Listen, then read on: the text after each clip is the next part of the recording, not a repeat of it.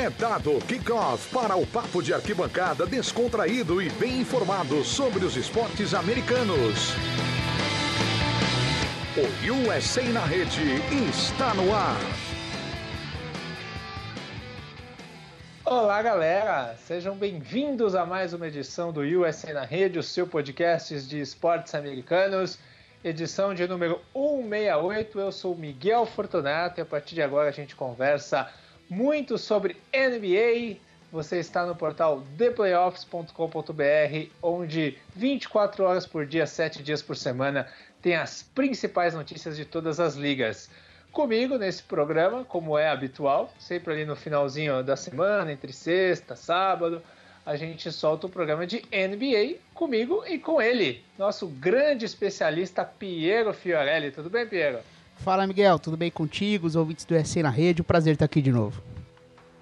Tá triste por estar sem pivôs? Então, Eiton cara... machuca, o Baines machuca. Tá complicado é jogar com Frank Kaminsky, né? Mas fazer o quê?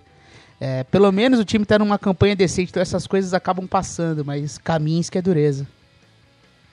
Quem segue o Piero no Twitter, né? Aliás, qual que é o seu Twitter, Piero? É Piero Underline F.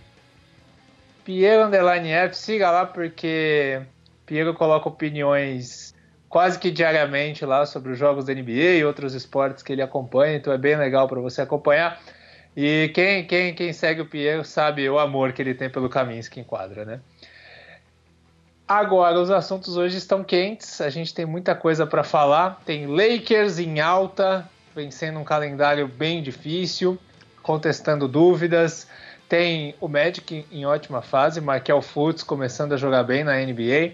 E as crises em Utah Jazz e o New York Knicks que demitiu o seu treinador. A gente vai falar muito sobre esses e muitos temas também. Tem o Pelicans que falou sobre a minutagem dos, do Zion Williamson quando ele voltar. Então tem muita coisa que aconteceu nessa semana. Antes, aquele recado básico: siga a gente, você que ainda não nos segue no seu agregador de podcast favorito, seja Spotify, seja iTunes, SoundCloud, Google Podcast, onde você gosta de ouvir. Siga lá porque no portal The Playoffs você tem três podcasts abertos, gratuitos por semana. Se você for lá no nosso feed, tem lá o, a prévia da semana 13, 14, agora já me perdi, semana 14 da, da NFL e tem também o domingo de NFL com a rodada anterior, né, com a semana 13. Então são sempre três podcasts por semana para você.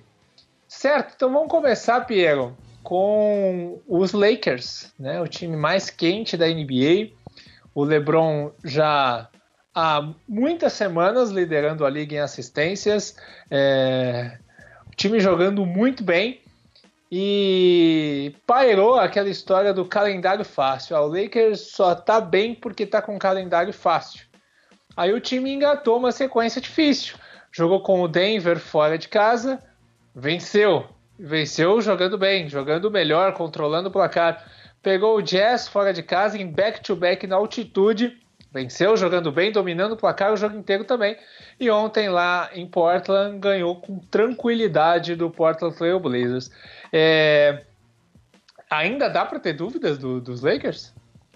Então, é, eu confio, já, já, acho que já é um elenco confiável, né? Os Lakers, é, tirando a dúvida que sempre existe quanto à questão física do Anthony Davis, que parece que o ombro dele é, vem diminuindo a dificuldade dele em jogar e continua dominante.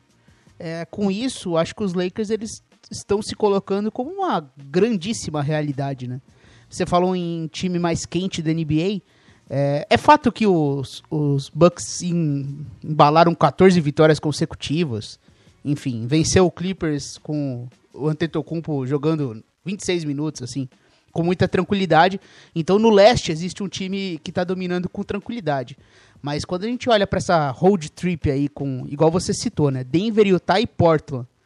E o Lakers vence os três combinados por 57 pontos de diferença e contra Nuggets e Jazz, que, são, que eram no momento, nos momentos em que o, que o Lakers enfrentou eles, a segunda e a terceira melhor defesa do Oeste, é, o Lakers fez 226 pontos combinados nos dois jogos. Isso já coloca os Lakers em outro ponto, né? É fato que eram jogos difíceis, que o Lakers não jogou assim tão bem contra Denver, mas fez o suficiente para conseguir as vitórias. E é um time muito competitivo, né? Tá tendo o, as suas principais estrelas jogando em alto nível. E acho que os Lakers, sim, são um time confiável. É, e, e, mostraram agora nesse pequeno recorte né, dessa última semana que vem muito forte. É, saiu uma reportagem na ESPN americana, isso há umas três semanas atrás, com o Anthony Davis, né? Ele foi perguntado sobre o entrosamento com o LeBron James, é, se surpreendia eles já estarem jogando bem, entrosados é, em tão pouco tempo. Aí o Anthony Davis falava, né, que ele realmente achava que era pouco tempo, que estava surpreso com o rendimento dele, do LeBron, de toda a equipe, e que ele e o LeBron decidiram se tornar muito amigos. Então, eles decidiram ficar muito juntos tanto dentro quanto fora da quadra. Então eles fazem coisas juntos fora do horário dos treinos é, para ter o entrosamento. É, é, muito interessante o grau de competitividade dos dois, né? Eles começam a fazer programas fora, por exemplo, é, estar juntos, assistir filmes é, de basquete juntos, é, sair para jantar junto com as esposas, coisas assim, para dar mais entrosamento entre eles. É, eu, eu achei isso muito interessante mostra a vontade de vencer dos dois, né? E todo esse comprometimento tá aparecendo em quadra, porque o pick and roll dos dois, você já falou muitas vezes, é meio que imarcável, né? Pela capacidade física aliada à velocidade de ambos, né? Não, eles são jogadores espetaculares. Com os dois em quadra, o, o, o Lakers tem, os dois juntos em quadra, um plus-minus de 11. É, eles normalmente jogam muito bem juntos e quando eles estão sozinhos, principalmente o LeBron James, ele consegue manter a toada, mesmo quando o Anthony Davis está descansando. É, o Lakers tem algumas novidades muito interessantes, interessantes assim, o o Rajon Rondo jogando ao lado do LeBron James, surpreendentemente, está dando certo. Então, quando os dois estão juntos em quadra, as coisas estão acontecendo, porque a gente sempre fala, né? Dois jogadores que gostam de monopolizar a bola, dificuldade de espaçamento de quadra, mais um pivô, como isso funciona. E os dois estão conseguindo se entender muito bem quando eles estão juntos em quadra, então faz com que o, que o Rajon Rondo, vindo na segunda unidade, ele possa atuar inclusive ao lado do LeBron James. É uma peça importante, jogador experiente. É, o Alex Caruso, é, que é uma figura muito emblemática desse Lakers, né? vem sendo uma peça fundamental. É, o, o, melhor net rating de uma dupla dos Lakers na temporada é, é formada por é, LeBron James e Alex Caruso. É, os, dois, os dois têm mais 21 de net rating em 209 minutos que os dois estiveram na quadra, ou seja, quando Alex Caruso e LeBron James estão em quadra, eles são uma das melhores duplas da NBA, o que é uma loucura. É, então os Lakers eles estão fazendo coisas é que muito... eles pegam a é que eles enfrentam a rotação adversária, geralmente, né? O LeBron fica contra o, o time reserva adversária e o Caruso tá junto, né? É, o... Isso explica um pouco esse número. Não é que é a melhor dupla da, do, do, basquete, né? E o Caruso ele faz coisas que são impressionantes, por exemplo, no jogo contra o contra Denver, ele deu uma enterrada que ele sai fora de fora do garrafão, pula por cima do pivô e, e faz um putback numa enterrada que mostra o atleticismo de um cara que parece, que a gente sempre fala, né, um funcionário de TI. É, e ele vai lá e, e, mostra que é um baita de um jogador de basquete, sendo uma peça fundamental desse, desse Los Angeles Lakers. É, é o segundo melhor rating defensivo, só atrás do Nuggets, ou seja, é uma defesa muito forte. É, segundo em net rating, só atrás do Milwaukee Bucks. Assim, eu destaco dois pequenos problemas. É um time que ainda tem dificuldade na bola de três pontos apesar de ter bons arremessadores, é um time que arremessa com menos volume do que arremessava antes, né? Então, com menos volume, a bola de três, em jogos que talvez o ataque trave, você precisa de uma bola de três um pouco mais desenvolvida, é um pequeno problema que o Los Angeles Lakers tem. E eu acho que o grande problema desse início da temporada acaba sendo o aproveitamento da linha do lance livre, né? Que é um time que, por mais que não esteja indo tanto a linha do lance livre assim, é, ele vai bastante, porque tem jogadores super agressivos. E tirando o Anthony Davis, que está numa temporada ótima da linha do lance livre, né? Ali com quase 85% de aproveitamento, um ótimo aproveitamento. LeBron James, Kyle Kuzma e Dwight Howard, né? do segundo ao quarto jogadores que mais vão à linha do lance livre. Os três estão tendo problemas por ali. Então, uma coisa para ajustar. A gente conhece o problema histórico do LeBron James, da linha do lance livre. O Dwight Howard está arremessando abaixo dos 50% e o Kuzma ali quase 60%. Então, são pequenos problemas, né? Um aproveitamento da linha do lance livre que é uma coisa que a gente sabe que em jogos, jogos apertados de playoffs pode fazer a diferença, uma coisa pro Lakers ficar de olho. É, eu sinto que o Lakers está tentando dar um recado, né, para todo mundo. Ó, a gente é o time mais forte da conferência, a gente ganha do Denver, a gente ganha do Utah, a gente ganha quando jogar contra o Rockets, ganha do Rockets, ganha do Clippers. Acho que eles vão tentar fazer isso, é, dar, tentar dar esse recado para a conferência. Agora, o que me assusta um pouco, Pierre, você não acha que o Lakers está se forçando demais fisicamente? Você não acha que isso devia ser dosado? É porque o Clippers, eu tenho certeza que ele, é, eles vão chegar com as pernas fresquinhas nos playoffs. Então, se o Lakers ficar forçando muito, jogando back-to-back -back na altitude, com essa intensidade, jogando todo o jogo com, com todos os titulares, sem poupar o LeBron, sem poupar o Anthony Davis nunca, você acha que isso pode pesar nos playoffs? Vídeo que a gente já viu acontecer com os Warriors, por exemplo? Eu acho que os Lakers, eles, acho que eles conseguem ter isso bem mapeado. Porque tem um detalhe que é, que é importante por mais que os Clippers tenham uma mudança de ter o Kawhi Leonard e o Paul George, o elenco todo de apoio conhece o sistema, conhece o que o, o, que o Doc Rivers faz.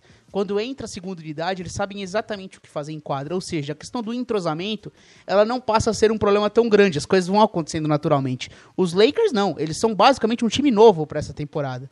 Então é muito uhum. importante usar a temporada regular para dar para dar esse conhecimento do jogador, onde que gosta de receber a bola, como defender, como, qual vai ser a nossa identidade, como vamos jogar, como competir contra os grandes times. Então eles precisam ter essa pequena prova para ganhar confiança em si mesmos e entenderem a maneira que eles querem jogar basquete. Então por isso eu entendo essa coisa de ser agressivo no início da temporada, tentar mostrar alguma coisa. É, vamos ver essa reta final de dezembro, né? Porque é um calendário difícil.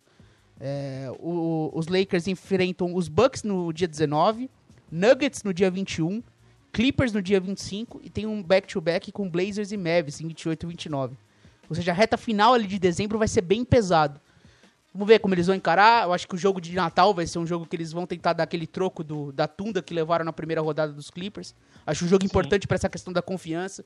Ganhar os Clippers, Sim. com certeza os Clippers vão querer ganhar muito esse jogo também. Então o jogo de Natal ganha um peso muito importante. Mas eu acho que a partir de janeiro, os Lakers vão entrar muito no que, nisso que você falou dosar minutos, entender o momento, é, segurar um pouco seus jogadores e a partir daí se preparar para os playoffs. Eu acho que esse jogo de Natal vai ter uma expectativa meio que de playoff, cara. É. Porque, é, claro que são quatro jogos entre eles, mas esse é um jogo é, de prime time, onde vai estar, tá, é, onde dá muita audiência nos Estados Unidos, no mundo todo vai estar tá todo mundo de olho. Então, é, esses jogos de Natal sempre são jogos é, que são levados muito a sério. Então, você ter lá o Clippers completinho, o Lakers completinho, com certeza vai ser um teste muito interessante. Talvez uma prévia de uma final de conferência. Vai ser algo muito interessante. Eu só acho que é, o back-to-back -back eles deveriam dar uma segurada. Principalmente por LeBron ser mais veterano. Eu não acho que precise, pelo menos, se não agora, pelo menos quando chegar lá em março, fevereiro, depois do All-Star Game, começar a dar uma segurada, porque não adianta também fazer uma campanha de 70 vitórias, 65 vitórias, e aí chega lá, é, o Clippers está com a perna fresca e o Lakers está cansado e aí não aguenta, entendeu?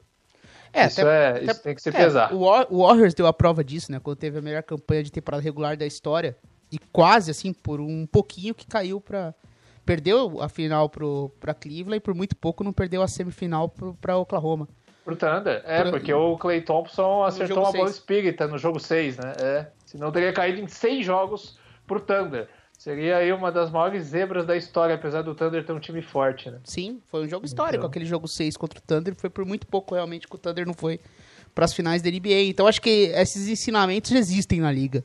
Então por isso que eu, que eu digo que, que, eu, que eu entendo que a partir de janeiro o Lakers vai encarar a temporada regular de uma maneira um pouco diferente. E eu tô contigo na questão do jogo de Natal. Porque foi como eu falei. Como os Clippers estão oscilando, eles estão perdendo alguns jogos com esses confrontos diretos, né?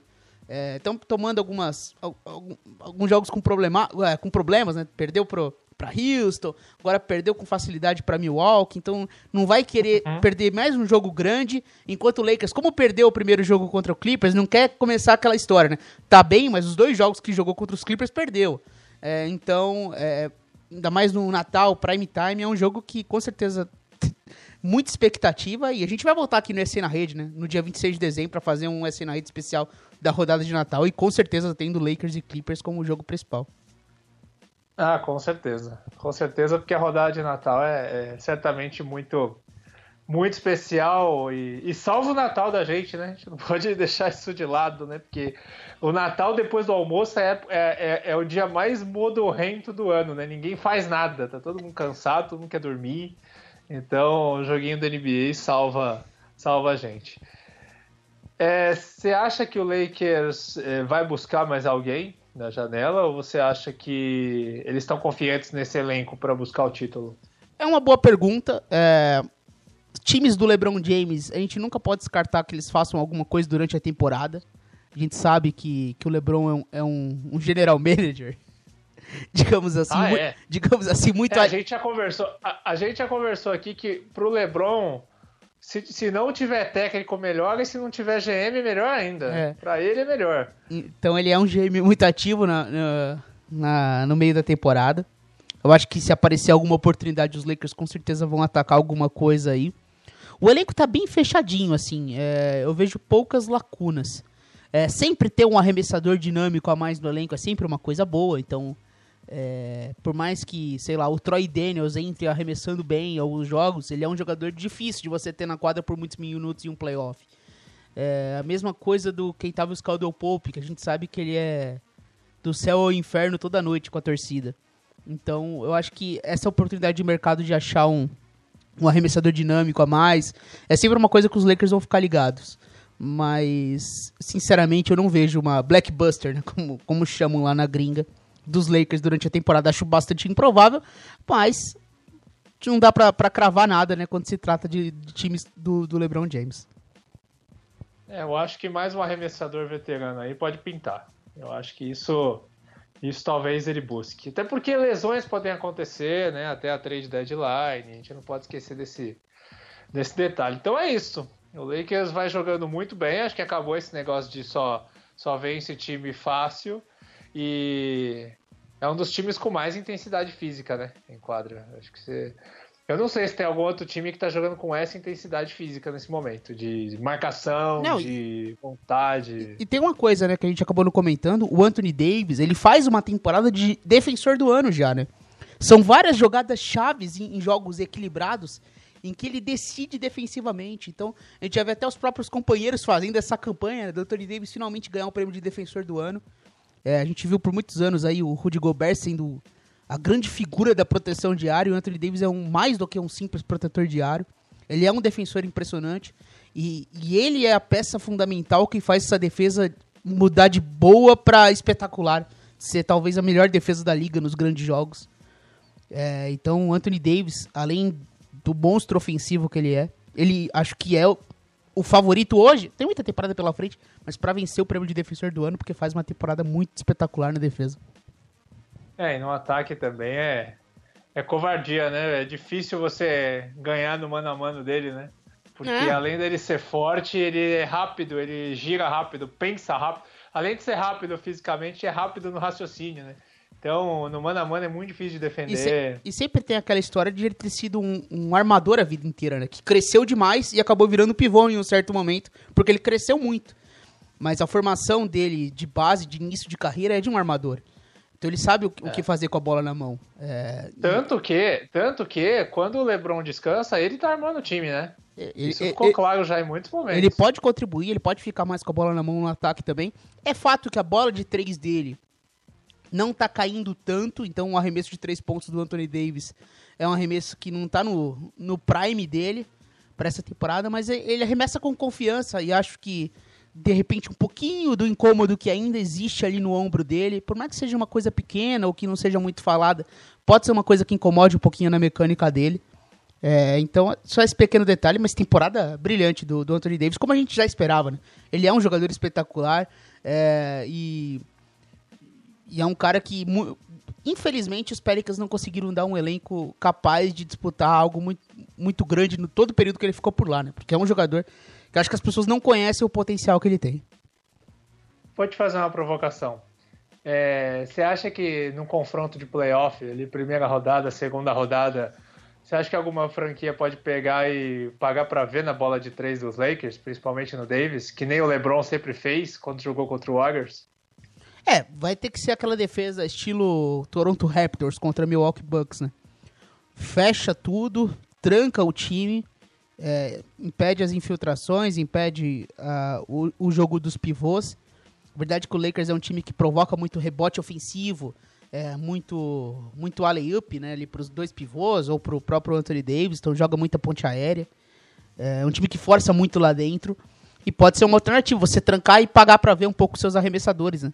Porque por mais que o Danny Green seja um bom arremessador, ele não está arremessando no nível que arremessou a temporada passada em Toronto. E é um elenco de apoio que arremessa, mas não tanto, né? Não com tantos especialistas.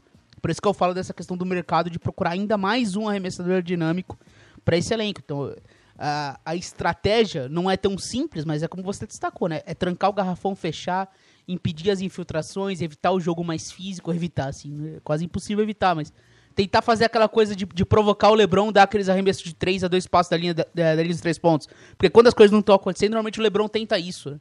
É, e você provocar uhum. essa estabilidade mental no LeBron James e, e, travar o jogo dos Lakers. Eu acho que questão defensiva para os grandes jogos passa muito por aí mesmo. Aí, ó. Você que vai se classificar em oitavo no leste, ouça aí as dicas do, do Piero. É, mas, mas, mas, são poucos times que têm corpos o suficiente para brigar lá dentro, nesse nível. É, o Utah Jazz, o Utah Jazz com o Gobert não conseguiu, né? É. pra você ver, né?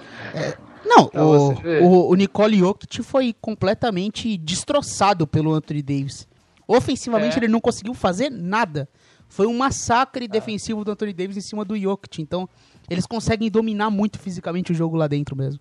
Ótima você temporada do Dwight cara, Howard. Você precisa ter dois caras grandes bons lá dentro, né? Estilo Seven Sixers ali. É, tanto que... Pra tentar, pra tentar fechar esse garrafão. Porque você pode até fechar, mas se você não tem a altura o suficiente, começa a vir aquelas pontes aéreas tanto para o Javier Magui, como para o Dwight Howard, como para o Anthony Davis, e eles começam a dominar os rebotes ofensivos. E é um time que, por mais que em meia quadra não jogue tão rápido, é, trabalhe mais a bola, até porque tem muitos jogadores que gostam de segurar a bola, travar, segurar o relógio, é um time que pontua muito em transição. Então, eles gostam de jogar lento em meia quadra, mas quando tem quadra aberta, é um time que é muito agressivo. É, então, pontua muito em transição. Então, é um time que também é, você permite muitos rebotes longos, eles automaticamente já correm a quadra e pontuam com, com velocidade. É, então os Lakers eles têm várias coisas para te desestabilizar e para deixar o jogo mentalmente complicado para os adversários. Pior que você começa a pensar nos nomes dos caras mais altos. O Whiteside ontem não viu a cor da bola. É foda, é, né? É, o Whiteside... os pivôs, os pivôs... Não, tudo bem, mas são pivôs altos e atléticos. Gobert, Whiteside, Jokic, eles não estão conseguindo defender, cara. É, é complicado. É uma situação realmente muito difícil. Como você faz para atacar a defesa dos Lakers e, e, incomodar o ataque o suficiente para eles se desestabilizarem? O ataque dos Lakers, é, é, às vezes eles vão se incomodar por essa questão dos arremessadores. Às vezes eles vão ficar um pouquinho, mas a defesa tá tão forte e o time tem estrelas tão espetaculares, como o caso do LeBron James liderando em assistências a liga, com um número de turnovers bem baixo, ou seja, o um número de assistência por turnovers impressionante do LeBron é, e o Anthony Davis do jeito que tá, eles vão dando um jeito nas coisas. E aí a defesa acaba ganhando jogos. Então, você falou do Gobert, vamos para o segundo assunto, que é o Utah Jazz. O que, está acontecendo, hein? É, o time era o exemplo de defesa na NBA nas últimas temporadas, né? Com o Gobert dominando o ar, um time que sempre defendia bem. Veio o Mike Conley, a gente achou que aí sim ia virar uma defesa intransponível, que o time ia, ia dar o passo seguinte, mas os Jazz não conseguem ganhar jogos difíceis, não conseguem ganhar jogos de times bons, de times ali da parte de cima. É, o time está defendendo cada vez pior. O que acontece com o Utah Jazz, Pia? Utah Jazz 1-5 nos últimos seis jogos, então cinco derrotas nos últimos seis jogos. É, a pressão em cima do Queen Snyder, que faz um bom trabalho, lógico, né? Depois que o time perdeu o Gordon Hayward ali no, no ano retrasado, o time conseguiu dar uma resposta rápida e com jogadores de um nível abaixo. O Queen Snyder montou um time super competitivo e já acelerou o processo, né? O, Donovan Mitchell chegou, chegou bem na, no, nos Jazz. Então, assim, primeira temporada, segunda temporada. Ano passado, a gente, ano passado não, né? Historicamente, os Jazz nos últimos anos, eles começam com problemas. É, o Jazz não é aquele time que, que começa quente, normalmente ele termina quente. Mas cinco derrotas em seis jogos e o jeito que o time está jogando é algo que a gente não viu na temporada passada. É, nas últimas duas semanas, a defesa saiu da melhor para décima. É, você fala, pô, se a décima melhor defesa não é algo bom, para os Jazz não. Porque como o ataque está tão travado, o time é o 27 em assistências. Olha que loucura. O time que sempre estava ali primeiro, segundo, terceiro em assistências na NBA. Olha só, sentindo falta de Rick Rubio. Como com ele não está jogando bem, o Rick Rubio faz falta. Então é um ataque que roda menos a bola, a defesa não está na elite da elite, ataque travado, e aí a gente vê um Utah jogando muito mal. É, então está sendo problemático esse início de temporada do Utah, e tá feio de ver. Quem parou para assistir o Utah já tá olhando que as coisas não estão legais por lá. E os jogadores estão percebendo isso, a gente percebe nas entrevistas. É, e o Conley, é, tanto, acho que você também, né? Mas eu tinha convicção de que ele ia voltar a jogar bem. Ah, o, o Grizzlies não tá competitivo. Quando for para um time competitivo, ele vai voltar a jogar bem. O Indiana quase trocou o Sabonis por ele. Foi por pouco. É porque era o Sabonis. Se fosse outro jogador que os Grizzlies queriam, que teria trocado. E a gente vê que o Conley já meio que não tá nesse nível competitivo, né? poucos jogos que ele passa aí dos 10 pontos. Tudo bem, dá bastante assistência ainda, sabe fazer isso, mas não é mais o defensor que era antes e não está ajudando. Até os últimos jogos ele ficou fora machucado. É, mas é, realmente é uma decepçãozinha, né? Eu estava até ouvindo um podcast do pessoal lá de Utah, eles estavam comentando sobre o time. E eles sugeriram até mudar um pouco o sistema ofensivo, porque o, Jazz é um time que joga com muitas jogadas desenhadas, é um ataque um pouco mais complexo é, e tenta jogar diferente, com muitos passes, e aí de repente o time virou travado, o ataque não funciona, de repente tentar jogar mais rápido, fazer o Murray Ball, né, que é o, o Murray do, do Houston Rockets, né, arremessar mais de três pontos, tentar um jogo diferente, mudar um pouco a forma de, de, de jogar o basquete de Utah. Porque como o time está tão travado, precisa simplificar algumas coisas. O time precisa ser mais dinâmico. É, então pode ser, de repente, mudar um pouco o sistema e a forma que Utah encara os jogos. É, como, como é um time muito baseado na defesa, se a defesa não está a elite da elite, e já pensando que o Rudy Gobert já perdeu jogos nessa temporada, inclusive quando ele não jogou, aí que a defesa virou uma, um problema danado, porque o, o, o Antetokounmpo fez 50 pontos com zero turnovers. É, então, o Utah tá, eu acho que eles vão precisar rever um pouco. O Snyder tem aí um dilema, como eles vão encarar o restante da temporada. Mas, é importante destacar, semana passada, né, Miguel, a gente falou do momento difícil de San Antonio. Na noite do que saiu o programa, eles venceram os Clippers. É, então, já avisando para o nosso ouvinte, Utah vai ganhar os próximos jogos, até porque a tabela é fácil. Então tem Grizzlies, Thunder, é, Minnesota Timberwolves e Golden State Warriors. São quatro jogos para o Utah sair da crise e tentar embalar mas precisa jogar melhor, isso é fato.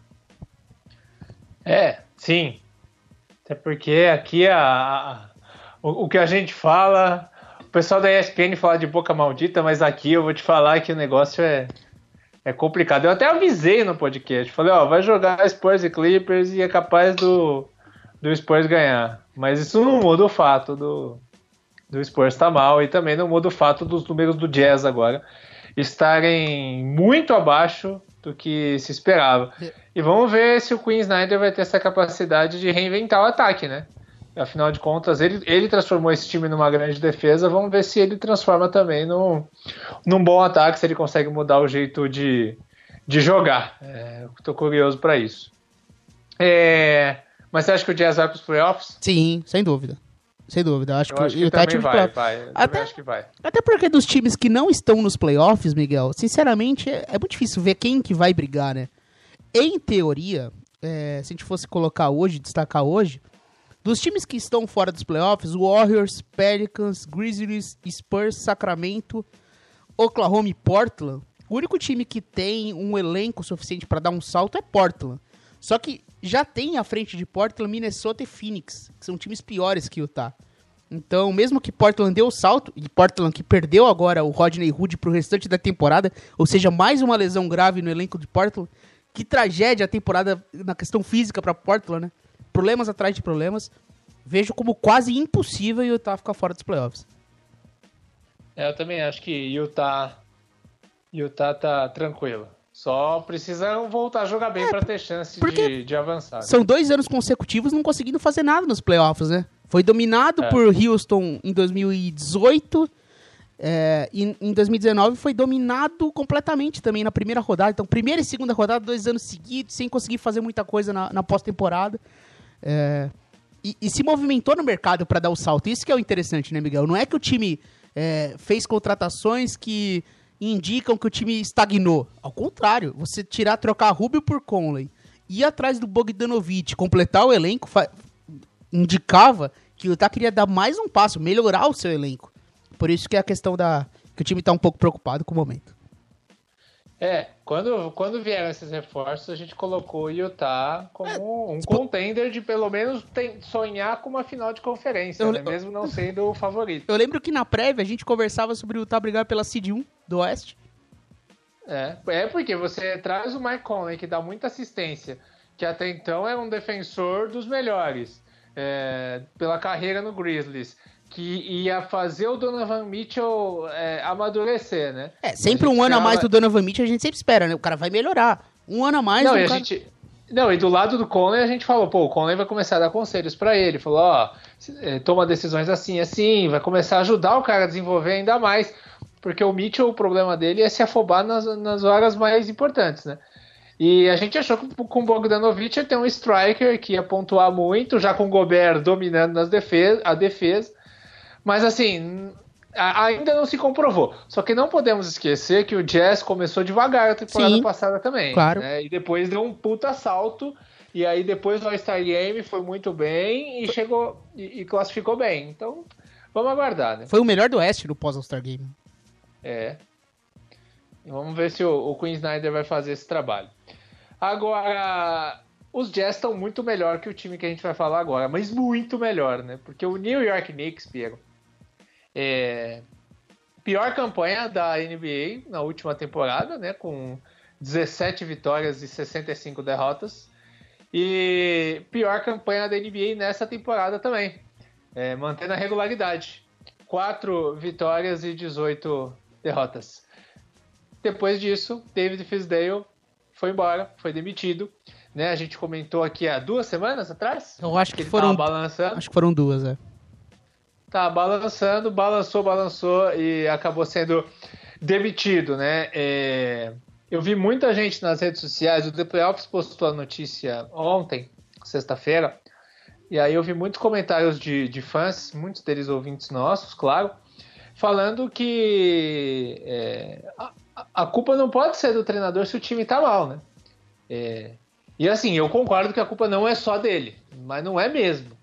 Agora, a gente também já chegou à conclusão aqui que talvez ele não era o nome ideal para desenvolver os jovens que os Knicks têm. É, eu acho que assim, tirando o fato do James Dolan ser um dono dos mais questionados na liga, é, desde que ele chegou no final dos anos 90, o time foi para os playoffs só seis vezes, ou seja, um time dos maiores centros do mundo. É uma, uma, das maiores marcas do planeta Terra. Em 20 anos ir para os playoffs seis vezes é uma coisa ridícula. É, e são vários problemas. A off-season foi vergonhosa, a gente falou. de Mas é um elenco que poderia estar tá jogando um pouco. Tirando tudo isso, é toda essa vergonha, é um elenco que poderia estar tá jogando um pouco pior. Nos últimos dois jogos, Miguel, contra Bucks e Nuggets, ou seja, dois times muito fortes, né? O Knicks teve um plus-minus de menos 81. Combinado Bucks e Nuggets, o, o Knicks foi massacrado em menos 81 nos dois, dois nos dois jogos. É, são 13 jogos, são 13 derrotas consecutivas. Ou seja, é, é 13 derrotas, agora não lembro exatamente o número. Mas assim, são números vergonhosos, é um time patético jogando na temporada. A gente vê que os, os, jovens estão com problemas de atuar dentro do sistema. Por mais que o David Fisdale seja um cara muito bem relacionado com os jogadores, tanto que a gente viu é, quando começou essa coisa de demiti-lo, é, muito apoio dos jogadores. A gente sabe, isso é a carreira do Fisdale, né? É, desde os tempos de auxiliar, sempre as grandes estrelas gostam dele, os grandes jogadores gostam dele. Ele é um cara muito paisão, se a gente for colocar no, no, no modo brasileiro de analisar um treinador. Mas ele não estava conseguindo achar um sistema, uma forma de jogar para tornar o Knicks, pelo menos um time que não passe vergonha toda noite. É, e aí come, começa a ficar muito complicado de você manter um cara desse num, num, num time do tamanho do, do New York Knicks. Então eu entendo assim a demissão, sinceramente. Eu acho que assim, como, como o Knicks não sabe muito bem o que fazer, eles vão ter essas decisões mesmo, essas coisas que são difíceis de explicar. E aí vamos ver quais, são, quais serão os próximos passos, mas a realidade é que a gente não vê muito bem o que os Knicks querem para o futuro. Pois é, então, falando em futuro, os Knicks têm jogadores aí que, que podem ser lapidados para ser competitivos, né? É, só que agora precisa de alguém que os desenvolva melhor. O primeiro nome que vem na minha cabeça primeiro, é do Yoger, né? Que a gente já comentou aqui que foi foi demitido na nossa visão injustamente pelo, pelo Sacramento, né? Por, por uma falta de paciência do GM. E, e tem qualidade para desenvolver jovens jogadores, né? É, não é um cara que tem é, um nome já na NBA, né? Porque o, o Knicks é assim, o Knicks gosta de cara de nome, né? Ou pelo menos que seja um ex-jogador famoso, eles gostam de gente assim. É, que nem foi o Derek Fisher, né? Que foi uma tremenda tragédia. Agora, é, para mim é o principal nome. Você consegue ver outros caras é, que poderiam. E e os detratores do, do David Fisdale, aqueles que são os grandes corneteiros do Fisdale, destacavam isso, né? Que em Memphis, ele já havia pegado um time montado. Então, basicamente, a construção da, da forma de jogar ela já estava ali, a identidade do jogo já estava ali. Até porque, como o David Fisdale é um cara que é, sempre destacou não ser um cara dos números, das estatísticas, de ser um cara muito mais da quadra, dessa questão da relação com os jogadores. Renato Gaúcho. É, é Renato Gaúcho. o Renato ainda consegue resultados, né? O... É, consegue agora porque ele tem um staff, né? Que, que faz toda a parte de números para ele. Então, e aí ele faz a, a, a, o gerenciamento do elenco e o dentro do campo. Mas o Renato sempre falou que não era o cara do, de estudar essas coisas, né? É semelhante. E o. E os detratores falavam justamente sobre isso, que ele já pegou um time montado. E quem era o técnico desse ótimo Memphis Grizzlies que fez coisas impressionantes? David Ogre. É, então, Yoga, de bom trabalho em Memphis, de ótimo trabalho em Sacramento. Eu acho que é um nome interessante que você destacou. Acho que é um cara para ficar de olho.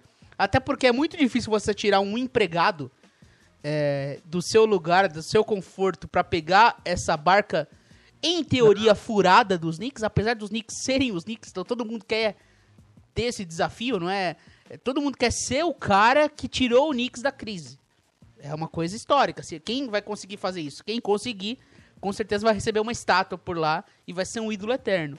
É, então, tirando os caras que não estão empregados, que poderia ser, sei lá, a gente pode pensar em, em, em vários treinadores que estão aí na, na NBA hoje, que seriam capazes de, de, de, de repente, enfrentar esse desafio, de dar um salto.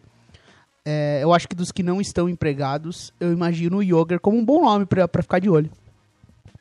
É, para mim é o principal candidato, né? Porque pela qualidade de desenvolver jovens e por ser aí um bom treinador. É... Porque os Knicks agora tem que estar no, no, no, modo paciência, não adianta. Eles se enfiaram num buraco de ser. Eles foram o pior time da NBA no último ano e estão caminhando para ser de novo. Então, é, tá começando a virar o símbolo de pior time de basquete o Knicks. Não. Isso Pode acontecer. E, e, sabe o que acontece? Quando começa a ver os jogos, e aí você vê para fechar os jogos, Marcos Morris com a bola, Ted Gibson em quadra, o N. Ellington em quadra, aí você fala, puta, no momento decisivo, é, quem tá decidindo os jogos pros Knicks são caras que estão com um contrato de um ano e que provavelmente ano que vem não estarão por lá. É, ou seja, o que, o que, que tá valendo a pena? Você ah. ganhar ou perder os jogos? Tendo Marcos Morris, N. Ellington e, e Ted Gibson em quadra, é, aquela coisa medonha que é ter quando joga o, o Julius Randle e o Mitch Robinson, né, que são em teoria dois dos jovens mais promissores do elenco, eles não conseguem jogar juntos. É, o R.J. Barrett, ele tem noites boas, mas às vezes parece meio deslocado do que do sistema ideal para ele. E aí fica aquela coisa, né? Às vezes os veteranos têm que segurar um pouquinho os jogos. Nos jogos em que o Knicks consegue ficar no jogo, que não é normal, normalmente toma uma tunda. Os que conseguem ficar apertado são os veteranos que estão em contrato de um ano que estão ali tentando ajudar. E aí não tem sentido você continuar assim. Você precisa ter alguma coisa. É melhor você ser o, o Charlotte Hornets, que está aí sofrendo toda noite, mas ganha alguns jogos e tem vários jovens jogadores, você ser o Knicks. É, estar na posição dos Knicks, porque não sabe o que fazer, vai na off-season, torra todo o dinheiro em jogadores medianos, veteranos, e aí fica nesse dilema. Então, assim, eu, eu vou repetir. É o que você falou na abertura, né? por mais que o David Fisdale fizesse um trabalho que eu acho que dá para pensar em demissão, e se você quer um planejamento, o David Fisdale não seria o meu técnico, então eu entendo esse processo, não dá para colocar toda a culpa nele, pelo amor de Deus. Tem muita gente culpada nesse Knicks aí, sendo o principal deles o James Dolan, o dono. Pois é, exatamente. E eu acho que é assim, é, não, eu não traria nenhuma estrela para os próximos dois anos. Porque você não tem nome para trazer. É, isso, Agora. isso que é o problema. A próxima off-season vai ser aquela off-season que vai dar coceira nos Knicks e é uma off-season complicada. Então, assim, se for com tudo para cima de um André Drummond, para cima de um DeMar DeRozan, pode ser que você comprometa o futuro ainda mais com jogadores que talvez não sejam talvez não, não são os, os jogadores ideais para um processo de reconstrução. É óbvio que eu acho o DeMar DeRozan um bom jogador. Por mais que tenha os seus... É, as pessoas que não gostam do DeRozan, é, acho que é indiscutível que o DeRozan é um ótimo jogador. É indiscutível que o André Drummond é um bom pivô. É, não é essa a questão. Mas é, é uma off-season que os, os Knicks têm que saber o que quer pro futuro. Não pode simplesmente só pensar no ano seguinte, igual pensar agora. Porque aí vai ficar muito complicado. É, de repente desenvolveu Edger Barrett, o Mitchell Robinson, o Julius Randle, os outros né? jovens jogadores. É, o Julius Randle, a ponto de daqui a dois anos, quando a free vai estar tá melhor, os caras que tiverem na free pensar, pô, o, a molecada lá tá bem, vale a pena ir pra lá, entendeu? É, e você pode pensar na é. próxima off-season, de repente, num Brandon Ingram, não sei quanto vai ser o valor, se ele vai querer um máximo, não sei. Mas aí. Pra dar uma, uma, um corpo a mais, né? É, então. Você... Elenco, sim. E, e, acertar no draft, né? Conseguir mais um draft bom. Quem sabe, né? É. É porque a coisa tá feia, realmente. É, se, é porque, assim, não tem a garantia de pegar pick 1, né? Mas, porque não tem e tanque. Tem, e, e, fa e falar em mídia, tem o Lamelo Ball chegando aí, né? Se o Lonzo Ball foi para Los Angeles, pode ser o Lamelo em, em Nova York. E eu acho que o Lamelo, pelo tudo que ele tá mostrando, é um jogador melhor que o Lonzo. Mas é, é o típico jogador que talvez o, o, Knicks não precise de mais mídia pesada em cima dele. Mas pode ser um ball é. aí chegando nos Knicks pra dividir ainda mais os noticiários. É, eu vi, eu vi Mox que ele tá em terceiro, mas tem muita gente falando que isso é hype, que ele deveria estar em quinto, sexto. Né? Ele tá é, jogando muito bem na liga. Verdade... Ele tá jogando muito bem na liga australiana. É, a grande verdade é que a única unanimidade é o Wiseman, né? Que é o, o, o pivôzão, que é o posição, que deve ser o, o, a primeira escolha. O resto é meio que gosto, né? Então, Sim. É, e as coisas vão se então, desenhando na temporada é, do college pega normalmente a partir de janeiro, né? Então agora são mais aqueles jogos marcados, né? Os jogos dentro da conferência começam agora no próximo mês. Então aí as coisas esquentam mais, tem mais jogo, tem mais observação. É óbvio que hoje em dia tem muito mais gente vindo da Europa, vindo inclusive desses mercados, né? Oceania, África. Então tá todo mundo de olho em, em várias ligas. Mas os mocks eles sempre se alteram muito a partir do início da temporada do, do college, quando pega para valer, né? Então ainda os mocks eles ainda são um pouco instáveis pra gente comentar sobre isso, mas como eu falei, né, o Ball tá, o, o Lamelo Ball tá aí com tudo, jogando bem na liga australiana. Vamos aguardar. É, vamos falar de um time que está bem agora no leste, é, que é o Magic. É, Magic, quatro vitórias seguidas né, até a nossa gravação. O time é, é, uma, é uma defesa muito boa. A gente comentava na prévia sobre o banco, né? Porque o banco, para uma equipe média do leste, é muito bom. Você tem, jogador, você tem um Terence Ross no banco, é, pô, é bom. O DJ August é um, é um é um armador reserva, assim, decente. Alfaruque então, Amino. Alfaruque Amino, que é um cara, pô, que, que já chegou a ser titular do Portland várias vezes. Você tem esses caras no banco, é ótimo. E o que chama mais atenção é o Markel Futs, né? 12 pontos por jogo, é... tendo a bola na mão, tendo personalidade em muitos momentos da partida, é... sendo armador nos momentos importantes. É, é muito bom, né? O, o Magic conseguiu recuperar o Markel Fultz, não ainda o transformando na estrela que ele prometia ser antes do draft, mas já transformando ele num jogador de basquete, né?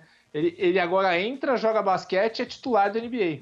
É, com muito menos pressão, né? Em, em, Filadélfia, todo jogo que ele entrava em quadra, se falava sobre o, o, Markel Fultz. Então hoje o Fultz ele tá um pouquinho escondido, que é uma coisa ótima para a carreira do Fultz. Ele se desenvolveu com mais paciência lá em Orlando. como você falou, né? Uma média de pontos aceitável. Ele ainda não é o cara quando você olha em eficiência e para estatísticas avançadas, ele não é um cara que chama muito a atenção na temporada, mas ele deixou de ser aquela coisa pavorosa que era no início da carreira dele. Teve a, melhor marca da carreira, fazendo 20 pontos na semana passada. Nessa semana, inclusive, não na semana passada. Então, o Futs ele tá dando um passe. Quando você olha em quadra, você fala, putz, esse cara tem talento. Por mais que ainda tenha um arremesso horrendo, né? Tá arremessando ali 20% ali dos três pontos. É, e, e, esses problemas na questão do arremesso. Ele é um cara que consegue armar, consegue criar para si próprio. Ele tem muito talento, ele é criativo. Ele é um jogador que impetuoso, que vai para cima, que tem personalidade. E acho que essa, justamente essa personalidade ela foi muito instigada a partir do momento que ele saiu do, de Filadélfia, onde a confiança dele estava muito baixa. É, então, por isso, eu entendo que foi um bom movimento para a carreira dele. Estou feliz por ele. É, acho que Orlando é um lugar legal. Por mais que, como você destacou, né, é uma defesa espetacular e um ataque, sim, duro de assistir em muitos momentos. Ele é um cara que às vezes destrava um pouco esse ataque. Ah, e, e, o Gordon é bom jogador, né? Eu queria ver o Gordon é, numa franquia contender. Eu acho ele um bom jogador. E eu acho. É que ali ele, ali ele tá ganhando uma boa grana, ele tá meio que confortável. E ali, eu vou né? ser bem sério, eu, se sou Orlando, eu troco ele. Porque, como você falou, ele é um cara que tem um bom desenvolvimento, ele já é um espetacular defensor, mas ele regrediu ofensivamente. Ele é um cara que ofensivamente não está apresentando tudo que a gente imaginava. Então, qualquer equipe que precisa de um grande ala defensivo, jovem, num processo de times de média idade ali, que estão querendo dar o salto, podem trocar por ele. É, e como já é uma defesa ali que tem muitos jogadores que, que defendem bem, né? É, a gente fala só no Jonathan Isaac, que é um defensor também muito, muito bom. É um time que sabe defender, já tem uma mentalidade ali construída.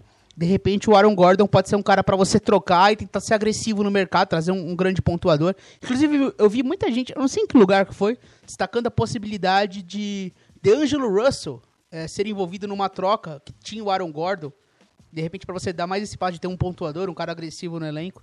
Eu acho que Orlando é um time que, que eu acho que vai tentar alguma coisa nessa temporada ainda em questão de troca. É, porque o time tá ajeitadinho defensivamente e como o ataque tem esses problemas, eles vão tentar alguma coisa e talvez seja o Aaron Gordon o cara a ser trocado. É, o Gordon dá para trazer dá para trazer coisas interessantes, dá para trazer é, de repente um bom jogador, uma pique alta. O Aaron Gordon é um cara interessante. Só espero que o Magic pare de fazer as cagadas que fazia antes, né? Porque o Magic ele se estragava em draft, né? Por anos foi assim. Ele, ele vinha, draftava bons jogadores e trocava por nada. Então, vamos ver se dessa vez você tem o Oladipo, você tem vários jogadores aí do Magic jovens espalhados pela NBA e, que não fizeram nada pela franquia. E é legal mas ver, tá jogando bem. E é legal ver o Fournier jogar, né? Como ele tira pontos do nada, né? Um cara todo magrelo, difícil para ele NBA e nesse ataque que, como eu destaquei, é muito travado. Ele é um cara que pontua, ele, ele nasceu para fazer ponto, né? Ele não faz muitas coisas além é. disso, né? Ele é um cara que não cria muito para os outros, ele cria para si próprio, mas ele consegue pontuar. Isso é uma coisa que dá um alívio muito grande para esse ataque. É meio que um cara que arremessa quase todas do mesmo lugar, né? Eu achei isso engraçado. Desde, o, desde lá do Denver, do George Cowell, ele era assim, né? Ele, ele pega arremessa ali do lado esquerdo, do ladinho do cantinho dele, tranquilo. E é um cara que põe pontos, tanto que eu, eu draftei ele pro meu fantasy, porque ele é um cara que eu sei que algumas bolas de três, de vez em quando, ele, ele ajuda. Mas vamos ver, o Orlando vai pros playoffs, acho que isso é meio que fato, então é um time que tá num caminho bem legal. E pro Markel Fultz jogar o playoff vai ser muito importante, né? Muito importante. Mesmo que seja contra o Giannis, contra o Toronto, contra quem vier. Vai ser muito importante pro desenvolvimento da carreira dele. Falando em jovens, o New Orleans Pelicans anunciou que o Zion Williamson, quando retornar, vai ser com minutos reduzidos. É... O time não está bem na tabela. Não, não sei se isso reflete em desempenho, né? Porque muitos jogos o time joga bem e perde desde o começo da temporada. Mas meio que acho que o recado está claro, né, Piero? É, não vamos competir por nada, o importante é recuperar o Zion e começar a integrar ele no time devagar. É, são sete derrotas consecutivas. A defesa do Pelicans segue uma zona completa. Eu acho que o Pelicans faz uma temporada decepcionante, quer saber? É, a gente destacou aqui no início da temporada que até estava jogando de um jeito legal. É, eles conseguiram jogar alguns jogos ali no, após o início muito, muito ruim, horroroso, né? Que foi 1-7, né? Eles melhoraram um pouco, tiveram uma sequência mais competitiva, mas já voltaram a perder sete jogos consecutivos agora de novo. É, então os Pelicans, eles basicamente já estão dando adeus para a temporada. É, em, em, cerca do que 22 jogos. E como a expectativa era para o Zion Williamson voltar agora, por agora, né? Porque a temporada começou ali em outubro, a expectativa era de 6 a 8 semanas, então a tendência era que agora, no meio de dezembro, ele voltasse. Eu não sei se as coisas vão tão rápidas assim. A gente já começa a ver essa coisa do, do Zion ainda não tá nem perto de estar tá pronto, assim, para começar agora já, para semana que vem, por exemplo, não tá. E aí começa aquela, aquelas discussões, né? Será que o, que, o, que o Pelicans vai fazer igual fez o, o próprio Knicks com o, o Cooper Zings? Parece que não seja uma, uma lesão de Aquiles, é uma lesão de joelho, né? Será que vão simplesmente não jogar ele na temporada, igual foi o Ben Simmons no primeiro ano dele de, de Filadélfia, ah, não vamos colocar ele no meio da temporada, vamos deixar ele iniciar no que vem, disputar pelo Hulk do ano. É, então, eu até não destacava essa possibilidade, mas uh, o David Griffin foi aí a, a, público, né? Conversou com a imprensa e falou que por mais que a ideia seja preservá-lo nos back-to-backs, é, cuidar muito bem dos minutos dele em quadra, mas que ele vai jogar. Então, basicamente, a garantia é que ele vai jogar a temporada, o time vai tentar ganhar jogos, ou seja, não vai sair perdendo de todo mundo, não quer simplesmente largar a temporada em dezembro. Então, é assim, pelo que a gente ouve, teremos Zion Williamson na temporada, o que é uma notícia boa, mas com essa ressalva de que vai ser com calma, sem pressa. É, então, e, e, ele é a cara da franquia para a eternidade agora, né? Eles não podem errar como erraram com o Anthony Davis, então eles têm esse cuidado. Eu tava assistindo quinta-feira o jogo contra o, o Phoenix Suns. Aí eu comecei a ver vários lances e tentei imaginar como seria com o Zion, né? Ataque e defesa. O, o Pelicans a gente sabe que não tem um grande treinador, né? Isso é um problema, né? O Alvin Gentry ele, ele, ele deixa a desejar em muitas coisas. E basicamente o, o, os Pelicans é, no ataque, quando tá a rotação titular, ele, eles buscam a jogada individual é, principalmente ali com Holiday e com Ingram, é, às vezes com Lonzo também. Quando eles tentam infiltração de maneira individual. Quando não dá, quando o garrafão tá fechado, só quando não tem como arremessar, aí eles procuram. Não é uma situação tipo é, o Harden e o LeBron, que eles vêm infiltram procurando alguém. Infiltram, se, se fecha a marcação, eles sabem para quem passar a bola. O que eu sinto nos Pelicans é assim: é, a jogada é individual. Sem, muito, sem muita jogada ensaiada, tem pouquíssimos bloqueios no ataque, até porque o, o Jackson Reyes é um cara alto, longe, é, com, com, com, corpo bem, bem grande, longilíneo e tal, mas ele não tem muita força física e tal. Então o que eu sinto é assim: é, é, pouco bloqueio, pouco desenho, o time vai para jogar individual, se não dá, eles passam para quem dá. É uma coisa meio no improvisation, assim. Acho que com o Zion isso vai melhorar um pouco, Piero, porque, primeiro, assim, quando o Ingram der aqueles arremessos dele meio tortos, que às vezes acontece, o Zion vai estar tá lá para pegar mais rebote, tem mais explosão que o, que o Jackson Hayes. E o, e o Zion vai fazer muito melhor essa, essa, entre aspas, jogada, né? De infiltrar na força física e tentar encontrar companheiros e tentar deixar companheiros em situações mais livres e tal. É o que eu sinto. Eu sinto que é um time que tem o JJ Redick, que é um arremessador de alto nível e é muito mal usado, porque o time tem pouco trabalho de desenho, de bloqueio, de ataque. É, o, o a ideia clara do, dos Pelicans é jogar ultra rápido, né? Tanto que eles são o maior pace da liga, né? O time que joga mais rápido. Eles tentam definir tudo muito rápido. É igual você falou, né? É, fundo bola é ameaça de contra-ataque para você. Porque eles sempre tentam acelerar o processo e arremessar rápido no ataque. Criar com muita velocidade. Outra coisa que você destacou, faltam corpos físicos para eles. Eles têm muita dificuldade fisicamente para proteger aro. Você vê o Reis, ele é um cara atlético, ele dá boas enterradas, a gente vê ele é um cara que, como você falou, né, é longo, é, consegue ali ofensivamente, nessa questão do pick and roll, ser agressivo quando você tem uma jogada para ele. Só que é um time que sofre com força física, inclusive com o Favors, perdendo muitos jogos no início da temporada. Faltam corpos para eles brigarem por, play, por playoffs, olha. Por, por rebotes defensivos, por proteção aro, então a defesa sofre muito com proteção de aro. É, e aí eles tentam muitas vezes ir para aquele ultra small ball, que não tem nem pivô, basicamente o jogador mais alto do time é o, o Brandon Ingram, então o Alvin tenta essas pequenas variações de jogar muito baixo é, de tentar jogar cada vez mais rápido. É, e o problema é que as coisas, às vezes, elas desandam de uma maneira que eles permitem corridas, runs dos adversários que são, assim, fatais para os jogos. Todo jogo tem uma corrida de 15-0, 15-1, 20 a, a, a 4, e aí o jogo acaba, acaba escapando das mãos e o time não consegue manter vantagem porque joga nessa coisa completamente alucinada. É, é algo que o Kings fazia muito na temporada passada, mas de uma maneira é, acho que mais consciente. É, e o Alvin Gentry, ele é um cara que está muito pressionado, né? A gente não sabe se ele fica para a temporada que vem, acaba o contrato dele. Então ele está trabalhando pelo contrato, pelo próximo contrato dele. Então a gente, a gente percebe o Pelicans com um treinador muito pressionado, é, jogando, como você falou, de uma maneira que talvez não seja ideal, é, e tomando aí surras, é, e numa sequência de sete derrotas. Vamos ver como que vai ser o ambiente para o Zion, como ele vai jogar nesse time, o quanto ele vai melhorar, qual vai ser o impacto e como ele volta fisicamente. São várias perguntas a serem respondidas nesse curto espaço de tempo.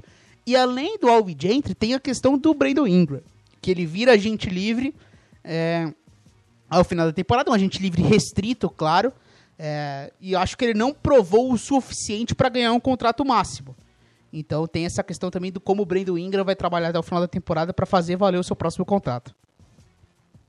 É. É, então, mas o Brandon Ingram, eu esperaria ver o Zion jogar, o Zion em forma, numa sequência, para ver como é que vai ser o rendimento dele e tal.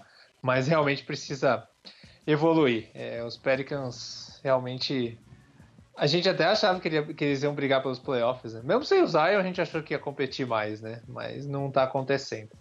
É, último assunto, Piero. Carmelo eleito jogador da semana, né? A gente tá acompanhando essa saga do Carmelo desde que ele chegou nos, nos Blazers. É, claro que, tecnicamente, ele não foi o melhor jogador da semana se você levar o pé da letra. Mas é um prêmio legal para mostrar, tipo, seja bem-vindo de volta à, à NBA e, e, você tá jogando bem, nós queremos você aqui jogando em forma. E, e, nada que dois jogos contra Chicago na mesma semana não façam bem a qualquer jogador, né? Porque, é, e, também. Não, e o, Bu, o Bulls conseguiu a proeza, Miguel. Eles perderam pros Warriors duas vezes. Duas das quatro vitórias dos Warriors na temporada foram os dois jogos contra Chicago. É, então o Chicago Bulls, é, com esse time que podia estar tá jogando muito mais, está tendo essa campanha vergonhosa e perdendo esse tipo de jogo. E aí a gente viu o Carmelo Anthony tendo o melhor jogo em aproveitamento da carreira.